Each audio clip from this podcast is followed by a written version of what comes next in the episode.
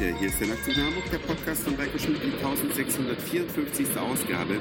Ich freue mich ganz sehr, dass ihr wieder mit dabei seid. Und ich hatte euch in den vergangenen Tagen ja auch immer mal ein paar Vorurteile vor Augen geführt, die wir über die Vereinigten Staaten haben.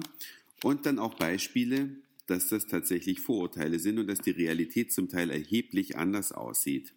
In der Zeitung heute steht, als bislang größte Stadt der USA hat Los Angeles die Abgabe von kostenlosen Plastiktüten in Lebensmittelgeschäften verboten. Die Verordnung soll Anfang 2014 in Kraft treten.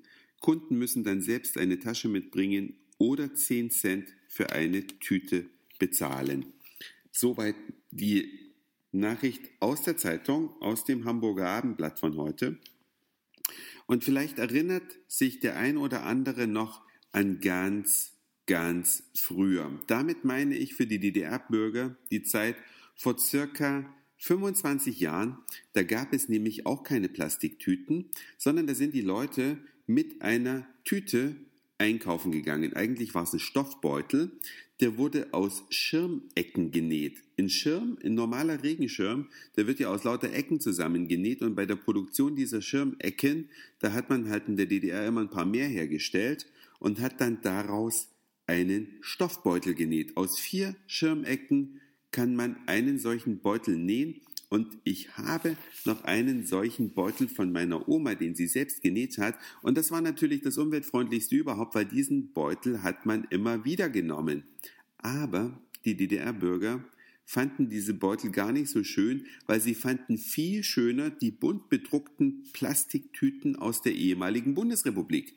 Und deswegen war jeder DDR-Bürger froh, wenn er so eine bunte Plastiktüte hatte und die hat er dann ganz oft benutzt. Die wurde also nicht nur einmal benutzt, sondern die wurde gewaschen, die wurde geglättet, die wurde geschont, dass die ja lange hält, dass man lange so eine schöne bunte Westtüte rumtragen konnte.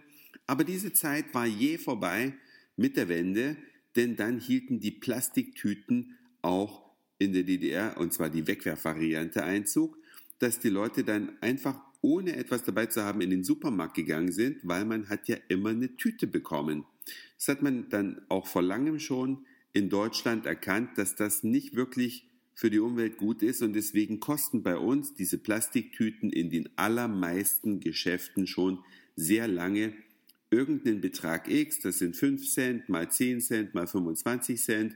Nur in wenigen Ausnahmegeschäften, meistens in sehr hochwertigen und sehr teuren Läden, bekommt man die Verpackungstüten noch kostenlos dazu wird aber auch dort angehalten, sie mehrmals zu verwenden, um die Umwelt zu schützen.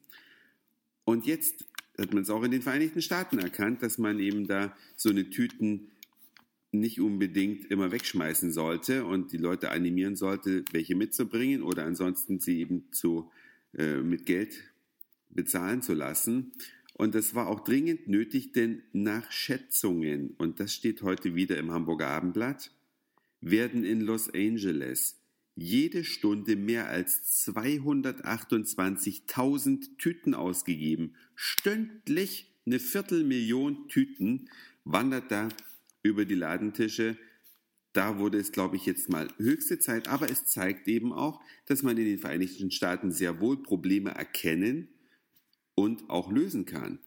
Ja, und dass die Vereinigten Staaten alles tun, um ihre Umweltprobleme in den Griff zu kriegen. Vielleicht sind sie nicht so weit vorn, wie wir, aber man darf ihnen nicht absprechen, dass sie sich darum überhaupt nicht kümmern würden.